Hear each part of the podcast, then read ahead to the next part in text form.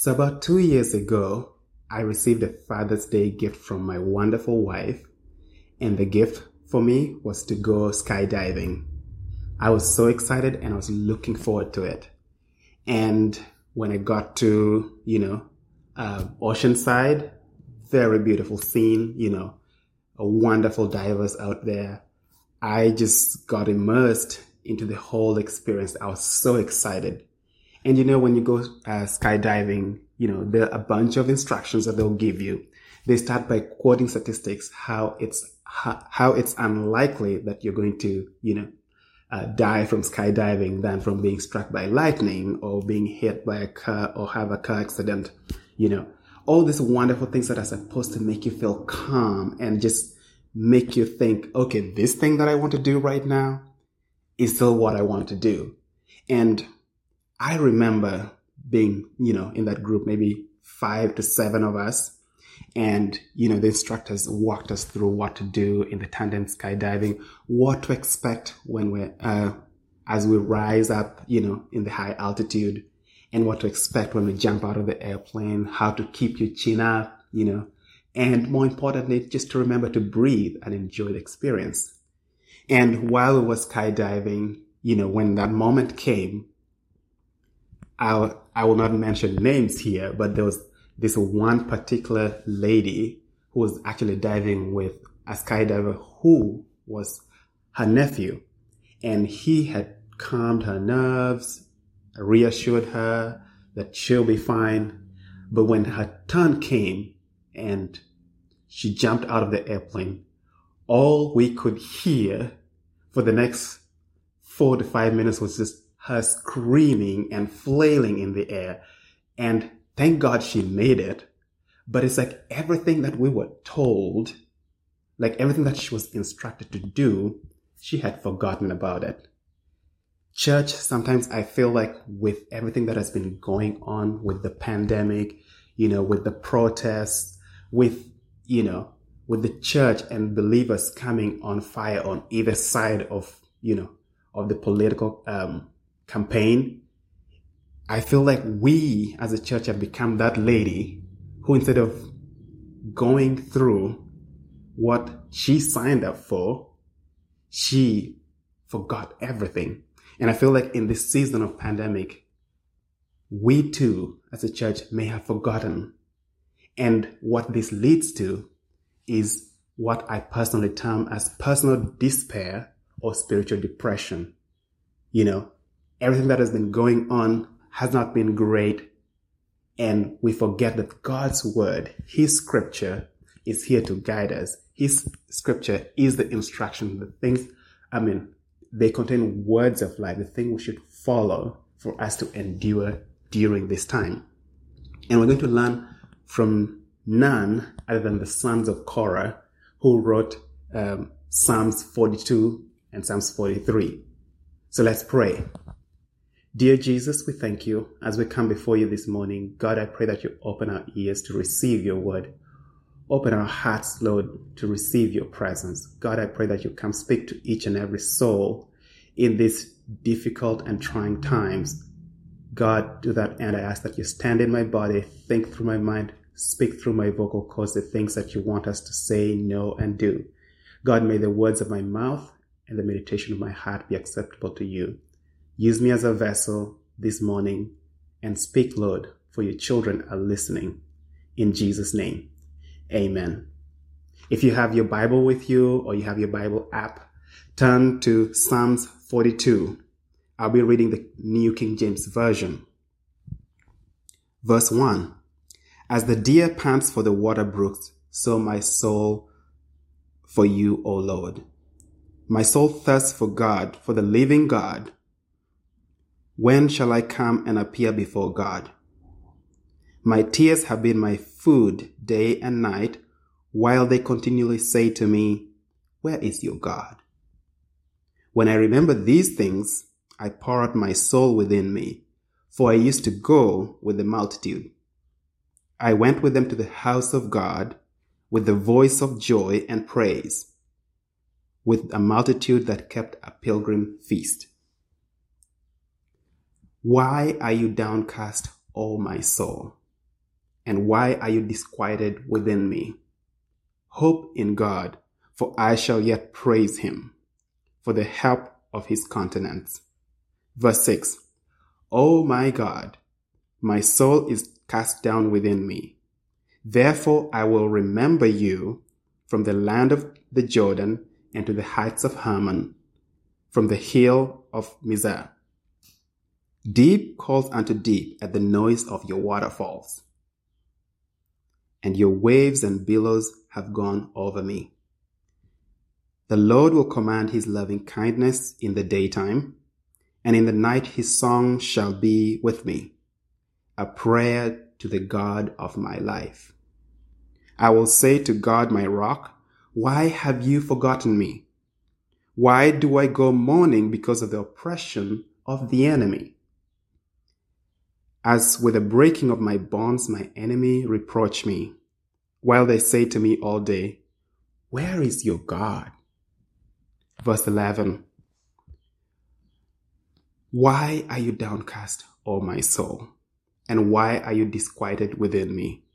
Hope in God, for I shall yet praise him, the help of my countenance and my God.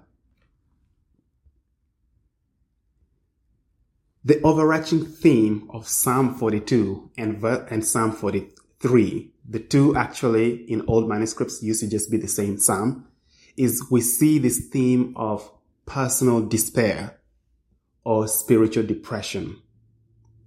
We do not know the background or the backstory for why the sons of Korah wrote this psalm, but it is clear that what they were experiencing is what the ancients used to call the dark night of the soul. I personally tend to term it as the dark side of faith. The dark side of faith is when all your doubts seem very sunny and all your hope seem to be lost.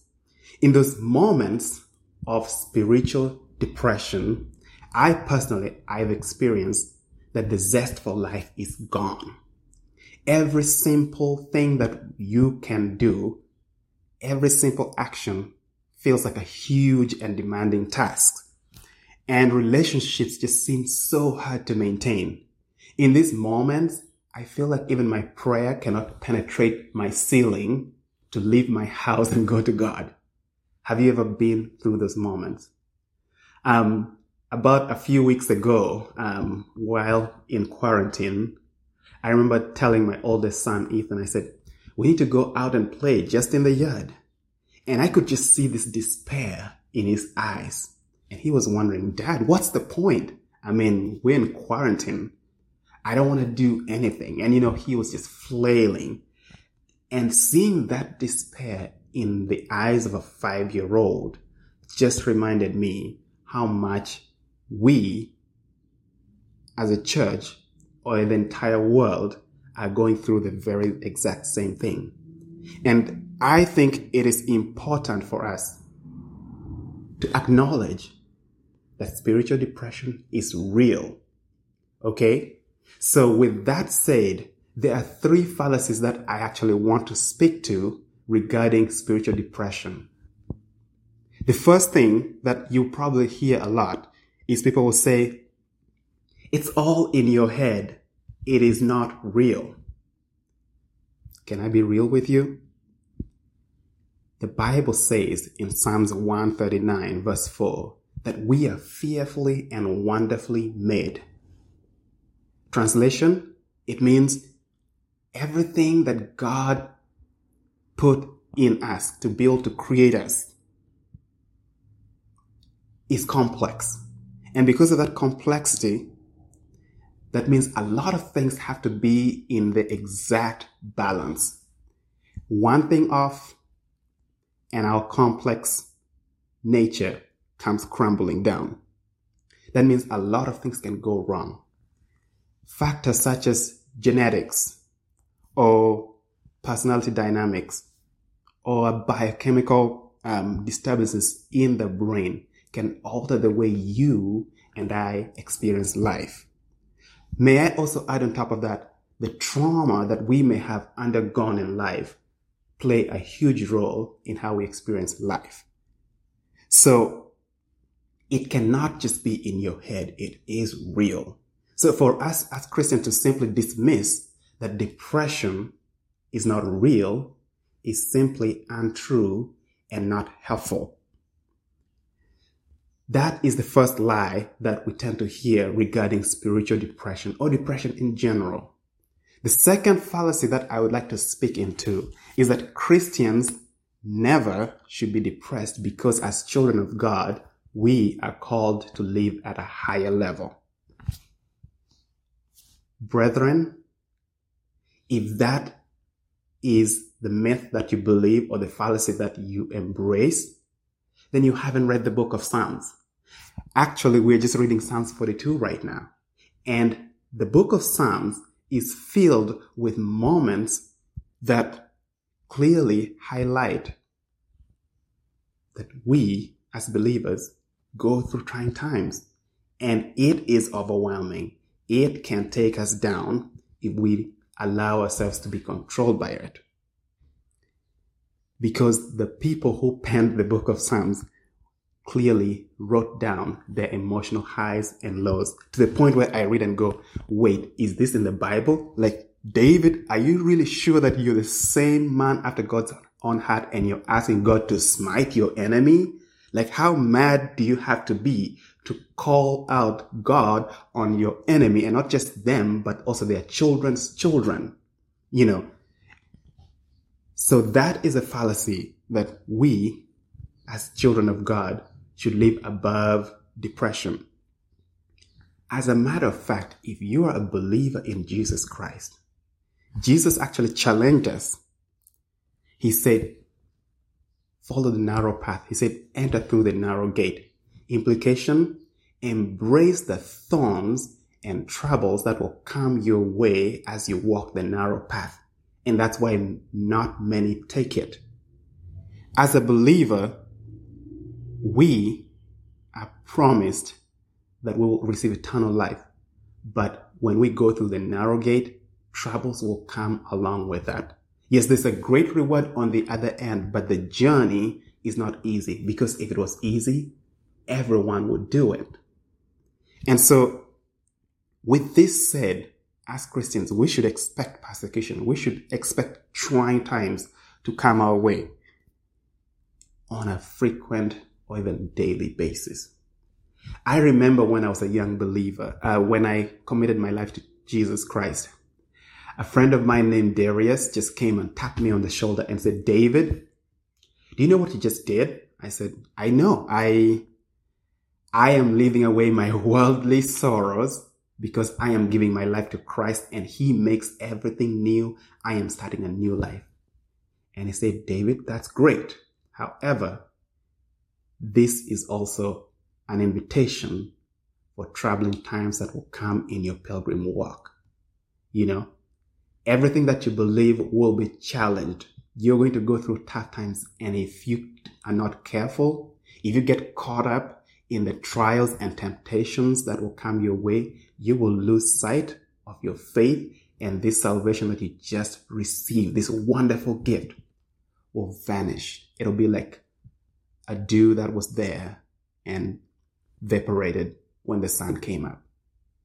And for me, that was a stark warning because I thought my troubles would be far away. And yet, here the Bible says, and my friend had to point me to that and say, look, tough times will come. Depression will come knocking down your door. But you've got to remember that yes, you're a child of God, but these things, you are not immune to them. I mean, if Jesus himself walked the earth and he was tempted and tried, the Bible says that there's nothing that we go through that Jesus did not go through. He too underwent the same situation, but he overcame. And so can you and I. However, we cannot dismiss that it does not exist or that we're immune to it. To it. The third and final fallacy that I actually want to highlight, and this I have heard it more frequently, is that if you're depressed, it means you're unspiritual or spiritually immature. The problem with this viewpoint really is that it's contrary to everything that's written in the scripture. Many of our heroes of faith had their highs and lows. I just mentioned earlier. David, a man after God's own heart, went through the same troubles. In fact, in Psalms, if you read Psalms chapter 6, he, he, he went on and said, Have mercy on me, O Lord, for I am weak. My soul is greatly troubled. He would continue further in verse um, 6 and say, Sometimes stress and anxiety from my enemies would overcome me to the point that he would cry out at night. And in verse 6, he said, I am weary with groaning, and my tears at night would make my bed swim, and I would drench my couch in tears. So David had his highs and lows, a man after God's own heart, went through depression when the enemies were pursuing him. Another example that I always cite is of Elijah. I'm pretty sure you saw this coming. You know, after his victorious, noteworthy defeat of the prophets of Baal, Elijah runs into the desert when he was threatened by the queen, Jezebel. And in 1 Kings chapter 19 verse 4, this is what Elijah, when he got there, this is what he told God. He said, God, it's enough. Lord, take my life. Listen, you have to be pretty depressed to want to die. Don't you agree? So the fallacy that if we're depressed, we're unspiritual or immature, it's not true. There are New Testament examples, like Paul, the apostle. He too was depressed and he wrote that in 2 Corinthians chapter 1 verse 8. He said he was burdened beyond measure above strength so that he despaired even of life. There's so many examples that I can point our heroes of faith, Abraham, Moses, they all had their moments, their high moments, which we love to read about, but they also had their low moments where they felt like God was distant from them. Can I encourage you this morning that it is not unspiritual of you to experience depression. It is not spiritually immature for you to go through this because even men and women of faith who pined the scriptures that we read went through the same thing. And if they went through and God delivered them, so can you and I. So I digressed because I wanted to address these fallacies so that you cannot think this sermon is not about you. This message is not for you. This message is for every one of us, whether we believe, we believe that depression or spiritual depression is true or not.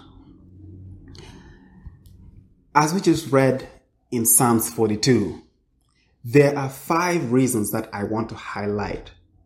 Reasons for spiritual depression that the sons of Korah highlighted. The first reason, if you're taking notes, is unmet expectations and loss of opportunities.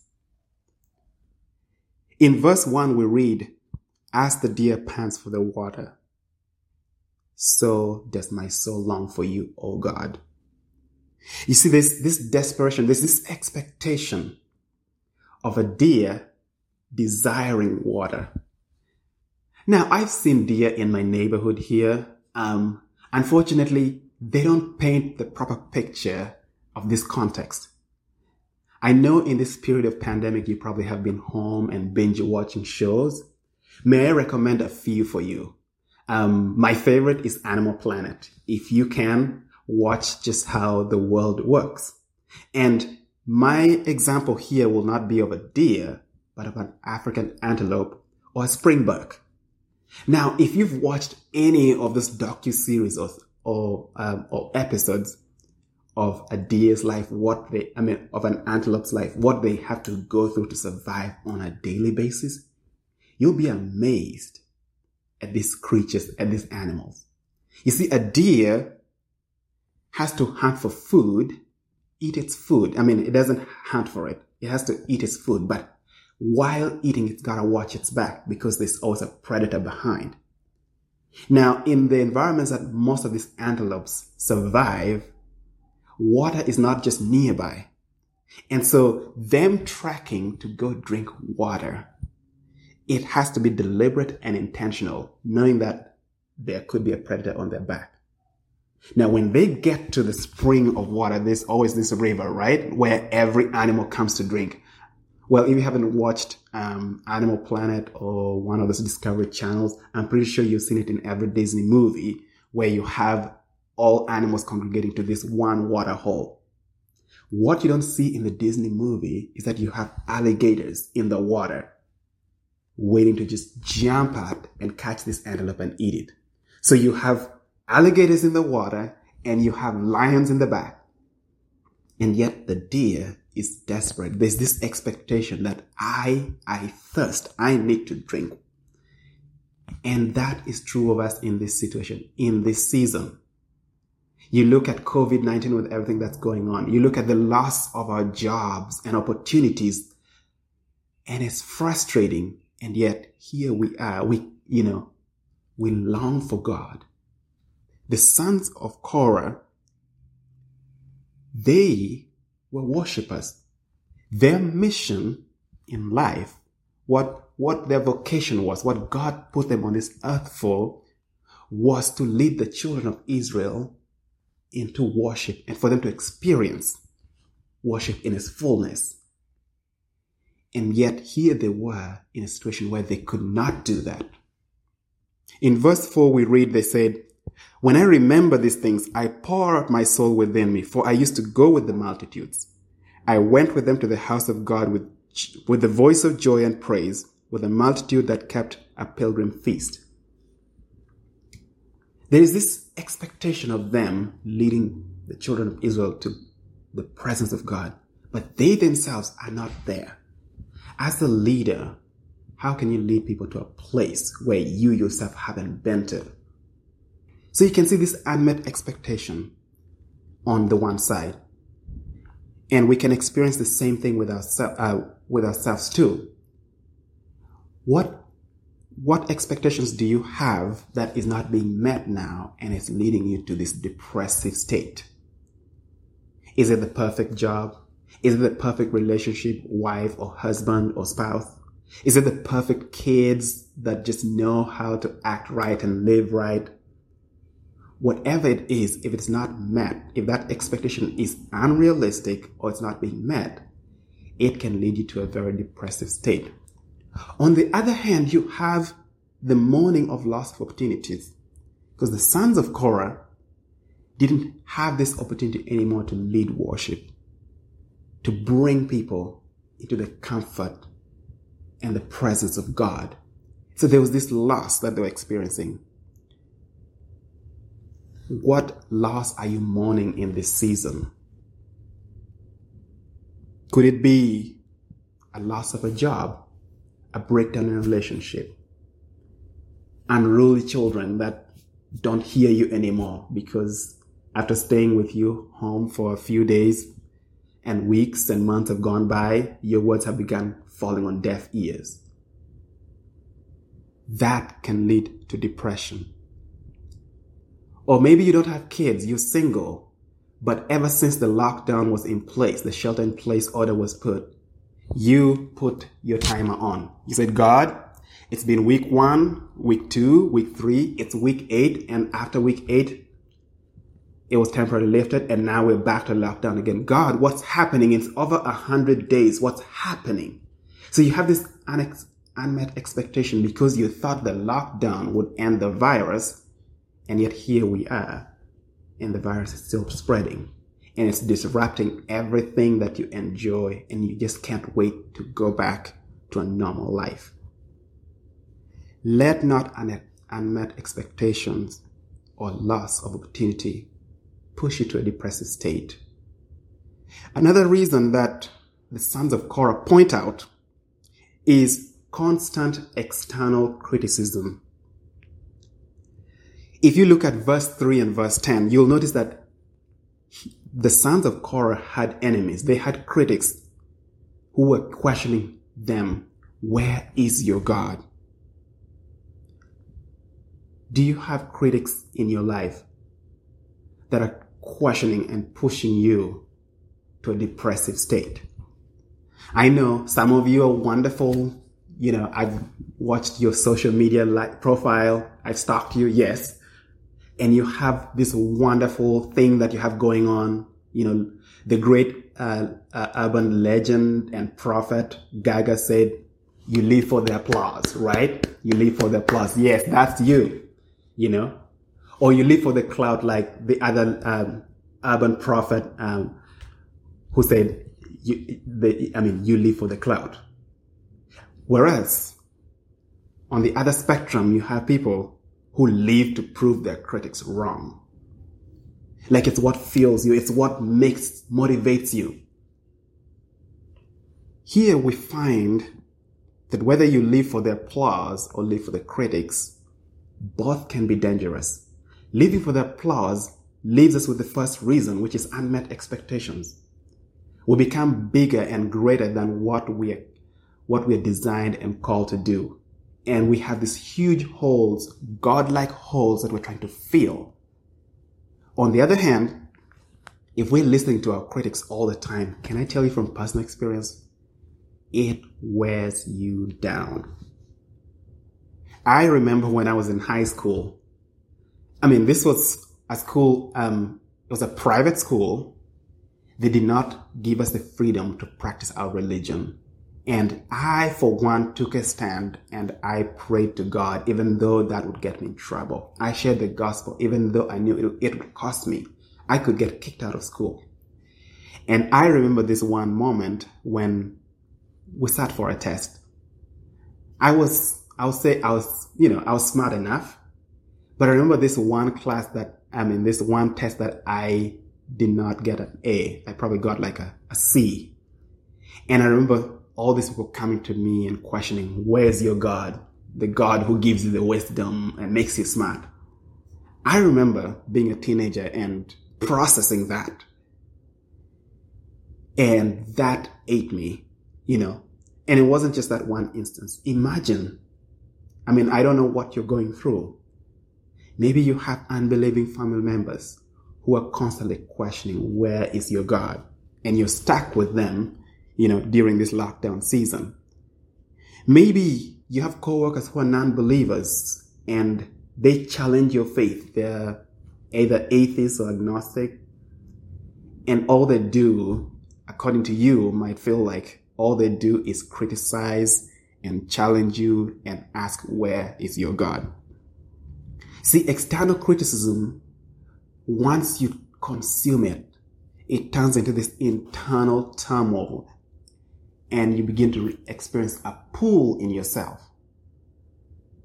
And that can rip you apart. And that can cause a spiritual depression. Now you'll notice I'm saying spiritual depression and depression, it's one thing. What you experience in your body, what you experience in your soul will influence what you experience in your spirit. So this two, it's not spiritual depression and depression that they're different. It's exactly the same thing you're experiencing. Because your body, your mind, your soul is the gateway to your spirit. The other reason that the psalmist highlight as a reason for depression is accumulation of struggles. You see, if when you go through trouble after trouble after trouble, they accumulate. Again, I know this from personal experience. I grew up in a war-torn region. I came from the poorest part of the poorest country, one of the poorest countries in the world. And everything was stacked against me. I've experienced moments after moments of hurt and pain and feeling unloved. Well, except by God. But when you experience trauma after trauma, it drives you to the deep end. Verse 7 that we read earlier on, it says, Deep calls to deep at the noise of your waterfalls. All your waves and billows have gone over me. When you face an accumulation of struggles that you did not see coming, one trial after one trial after another trial, it will leave you winded and depleted. Deep calls deep. When you, when you go deeper and deeper in your sorrow, in your pain, when you keep diving deeper, when you go too far, you will be drowned. You will be drowned in that depression. Now, I'm pretty sure just, just that line probably triggered to you, if you're a parent or someone that loves Disney movies, Frozen 2, you know, go too far or you'll be drowned. I know my kids made me watch it like a million times because they, that's how much they love Frozen 2 go too far, if you keep diving deep and being consumed, one trouble after another trouble after another trouble, you will drown in it. Paul himself experienced this. He actually wrote about his struggles in 2 Corinthians chapter 11 verse 26 to 28. Because Paul had been so much on the move, he had been in dangerous conditions in the sea. He had faced uh, bandits, the Gentiles, even false brothers in the Lord that accused him. Paul was thirsty. Paul was cold. Paul was naked. When you read the book of Acts, it just captures so much that he went through. And this is what he wrote in 2 Corinthians um, 11 26. He said, Besides everything else, I faced daily pressure of my concern for all the churches. So on top of every personal problem that Paul was going through, he still had this huge, immense concern for all the churches that he had planted and God had used him to plant. A man who had gone through so much trouble. No wonder he got to a point of despair because he had labored and had little sleep and so much pain and trouble that came his way, all for the sake of the gospel. Daily pressures can grow into a mountainous burden when you face them over and over. Today it might not feel inconsequential, but two, three days later, something has kept happening and it builds up and it builds up. And before you know it, you have a full mountain of depression the fourth reason that I want to point out from the writers of Psalms uh, for depression is dwelling on our past. You see, someone rightfully said the good old days are just a bad memory packaged in a very good imagination. I mean, think about it. Every time you, you hear that conversation, hey, remember the good old days? Yeah, it's, I mean, it's, it does strike this um, nostalgia to reflect on how good things were. But never does it cross our mind to remember how those good old days ended. So dwelling on our past is a huge reason for depression. Why? Because on one aspect, if you look, if you romanticize a bad memory, an old memory, you'll think nothing can ever be better than that. Like those were the glorious days of my life. Nothing will ever top that. You lose hope for living in the present and hope for the future because you're stuck and dwelling in the past. And we see this. The psalmist, this, you know, they wrote that in verse four. They said, you know, we remember the better days when we used to go with the multitudes to the house of God. You know, clearly joining worshippers and singing and feasting was a lot better than being dried out and criticized and experiencing the cumulative effect of, re- you know, of recalling what used to be. So you have, on one aspect, you're dwelling on the past and you think nothing will ever be better than what you've experienced. That is that is a hopeless situation. On the other hand, you have people who are struggling with the past. It has been so bad that they just can't get over it. Every time someone shows a little kindness, their retreat is to go back to see how their trust was betrayed in the past. They can never see anything good because the past has hurt them so much. To them, happiness is looking at the past in the rearview mirror. Unfortunately, they're driving and their eyes are in the rearview mirror and not forward, not on Christ, not on the future, but in the rearview mirror to see how the past has hurt them so much. In this season, I know a lot of us want to want things just to go back to normal. Could it be that we're looking at the past with nostalgia? And that is driving us to a state of depression. The final reason that I, I want to highlight that the psalmist mentioned here is preoccupation with self. Now, as I mentioned earlier, Psalm 42 and Psalm 43 in the old manuscript was just one psalm. Um, I did a little research. I counted every word, every pronoun, every personal pronoun in the two Psalms. And guess what? The phrase I, me, and myself was mentioned 51 times. In the same verses, God is just mentioned 22 times. Now, that is clear evidence of preoccupation with self. We think it's all about me. It's all about my problems. It's all about my anxiety. It is my depression. We even personalize it. And we forget who God is.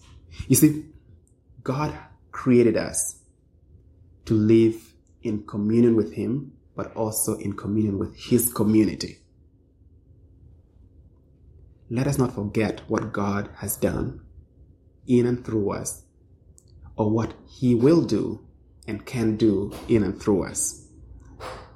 When we are preoccupied with self, and we let all the criticisms, everything else pile onto us, we cannot experience the freedom that comes with walking with Jesus Christ. We cannot experience the freedom that was purchased by the blood of Jesus. Let us look at the three remedies that the sons of Korah um, highlight for us in this uh, psalm. Now, I know some of us choose to deal with depression in different ways, including leaning on substances to numb the pain. Now, we all know a band aid solution never works for an issue that requires surgery. May I encourage you to seek God if you're going through a spiritual depression. But more importantly, to seek the community that God has surrounded you with. There are wonderful men and women who God has called professionally to counsel you. So seek counsel. Seek counsel from counselors and seek counsel from the great counselor, Jesus himself.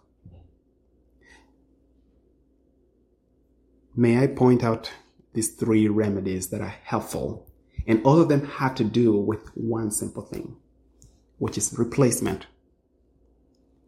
Replace something that is bad or depressing with something else that is uplifting and can draw you closer to God. The first remedy that the sons of Korah pointed out here, they said, replace your thoughts with God's truth. Did you notice in Psalm 42 the sons of Korah were just talking to themselves? About two or three times they um, when you read Psalms 42, they said it about two times. Why are you downcast, O my soul? Why are you disquieted within me? In verses 5 and verse 11. When you read Psalm 43 in verse 5, they also say the same thing. My soul, why are you downcast? It was Dr. Lloyd Jones who said, most of our unhappiness in life is due to the fact that we are listening to ourselves instead of talking to ourselves. This is what the great apostle Paul describes in the New Testament as taking every thought captive. When you have those thoughts, those depressive thoughts, the Bible says, take it, take it captive to the obedience of Christ. Um, psychologists will tell you that's what, what's called putting your thoughts on trial. Is examining this thought and saying, what is what is this thought? Where is it leading me to? And what is the truth about this thought? Maybe the thought that the depressive thought that comes to your mind is, I am worthless. I'll never amount to anything. That's what everybody has been telling me the rest of my life. Now, what does God's truth speak to that thought?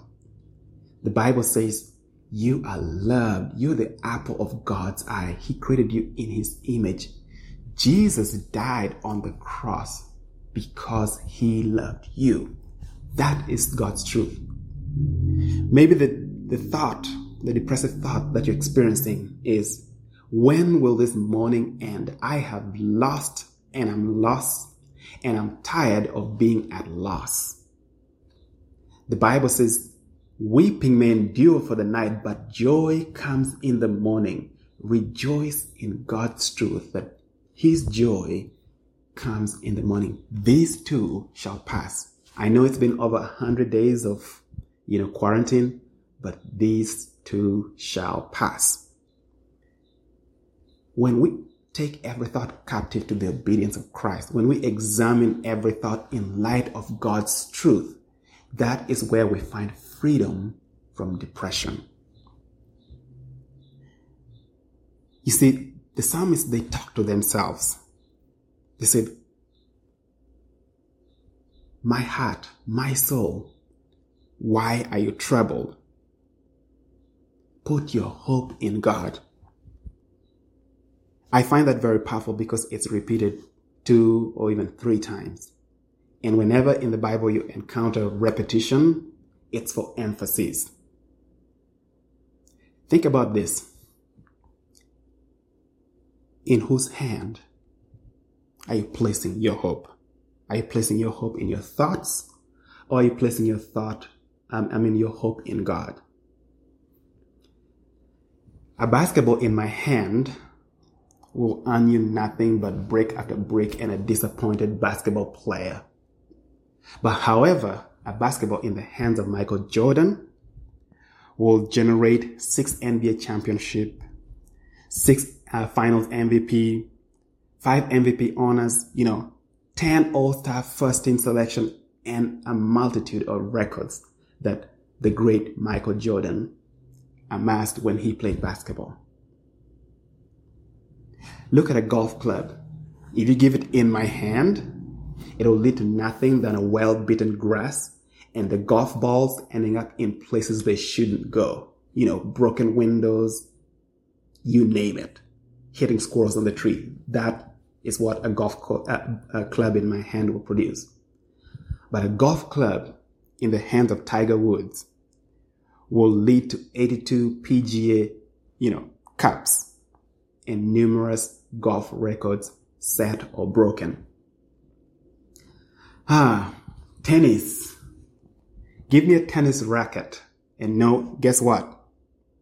You'll see the most frustrated David trying to play a foreign sport. But a tennis racket in the hands of Serena Williams will lead to 23 uh, Grand Slams along with multiple um, Wimbledon championships, you know. My life in my thoughts will drive me to the, de- to the depths of despair and to the gates of hell. But my life in the hands of God will lead to peace, joy, and eternal life. So let me ask this, like you've probably seen in the Allstate commercial. Are you in good hands? Because it matters where we put our hope, either in our thoughts or put our hope in God. So replace your thought with God's truth. The second remedy is replace yourself with God. It is just, it's simply human for us to be self-absorbing when we're suffering. But at some point, you need to bring God into that picture. The psalmist, this is what they wrote in verse 8 and 9. The Lord will command his loving kindness in the daytime, and in the night his song shall be with me. A prayer to the God of my life. I will say to God, my rock, why have you forgotten me? We need to bring God into the picture when we go through depressing times. Actually, this very Psalm, Psalm 42 verse 9, Jesus himself quoted it when he was dying on the cross. Remember when he said, my God, my God, why have you forsaken me? He was referencing to this very same Psalm. By admitting how they felt, they were saying to the Lord, the sons of Korah were saying to the Lord, why have you forgotten me? Replacing yourself and bringing God in the picture will lead us to question, to bring, actually, it'll lead us to a place where we come to the reality of why am I self absorbed when the God of the universe who overcame is on my side? See, this reminds me about uh, a story in the book of Numbers, chapter 21, where the children of Israel were murmuring and complaining again, you know, to Moses about God. And God sent some venomous snakes to come, you know, bite them. And then the children cried, uh, the children of Israel cried to God, to Moses, and Moses came and represented them before God. And God told him, build a bronze snake and raise it up so that anyone who looks at the bronze snake will look and live. And Jesus would quote the same scripture and say, just as the, the, uh, the bronze snake was raised, so will the Son of Man be lifted up so that they who look at him will live. You know, this scripture inspired one of my favorite hymns, a hymn that was written by William A. Ogden in 1887. The, uh, the, the, hymn is Look and Live. You probably have heard it. I'm just going to read uh, the stanzas and the, the refrain. It says, I have a message from the Lord Hallelujah. This message unto you I'll give. Tis recorded in his word, hallelujah. It is only that you look and live. Look and live, my brother, live. Look to Jesus and live. Tis recorded in his word, hallelujah. It is only that you look and live. You want to overcome spiritual depression? Look to Jesus and you will live. The final um, remedy for overcoming spiritual depression is replacing your past with your future. Psalm 43 actually is all about forgetting the past and looking to the future. Now, Paul would echo the same sentiment later in the book of Philippians when he said, I do not count myself to have apprehended. Translation, I don't pretend to understand everything that has happened. He continues, but one thing that I do know is that forgetting those things which are behind me, I reach forward to those things that are still ahead. Philippians chapter 3 verse 13. We need to forget what's in the past. Now, you probably can tell by now, my message this morning is filled with illustrations from Disney, which means I've been binge watching a lot. In the Lion King movie, there is this moment when Rafiki encounters Simba and he tells Simba, you know, I mean, there's this moment where he hits Simba in the head, right? whack in the head. And Simba goes, Hey, why did you do that? What, what, why did you do that for? You know? And Rafiki reminds him, he says, it's in the past. Forget it. Hakuna Matata, right? And then he tries to whack him again. And this time Simba grabs the staff because he knows what lies ahead of him. It's not about him wallowing in the loss of his father or being exiled by Mufasa you know, into the wilderness, he remembers that there's a future awaiting him. And if he doesn't step up, the lionesses are going to be overrun by the hyenas. And so that starts him on a journey to the most beautiful part of the whole Lion King movie. What is in your future? I don't want to dwell in the past. Let's look at what's in your future. When you have time, read Revelations chapter 21 and verse 22. I mean, in chapter 22. That is where your future and my future is. And can I tell you something? Spoiler alert. It's glorious. It's wonderful. The Bible says God will wipe away every tear. There shall be no more death. There will be no more sorrow. There won't be any more crying. Revelation chapter 21 verse 4. I comfort myself constantly with this scripture. Every time I go through depressing and hard times in my life, I just remember that in my future, there's no weeping, there's no hurt, there's no pain, and I will behold the presence of God. So instead of focusing on, on my past, because what happens when you look in your past, you freeze. We remember Lot's wife, right? The angel of the Lord told them, run out of the city and never look back. And Lot's wife still wanted to look back. She wanted to see the destruction that was coming upon Sodom and Gomorrah. And the Bible tells us that she froze into a pillar of salt. Your past will freeze you look to your future where you can be redeemed. Whatever has happened to you, it's in your past, just like we learned from Rafiki. It cannot be changed. But God can use everything that you're going through now to build your faith. So I encourage you, prepare yourself for the glory that's coming. That's going to be an eternity let that be a replacement for the past that the enemy wants you to so cling to. I would like to end with an, um, an excerpt, um, a story that I read that I really want to share with you guys. There was a young man, a young Midwestern lawyer. Many years ago, he was suffering deep depression.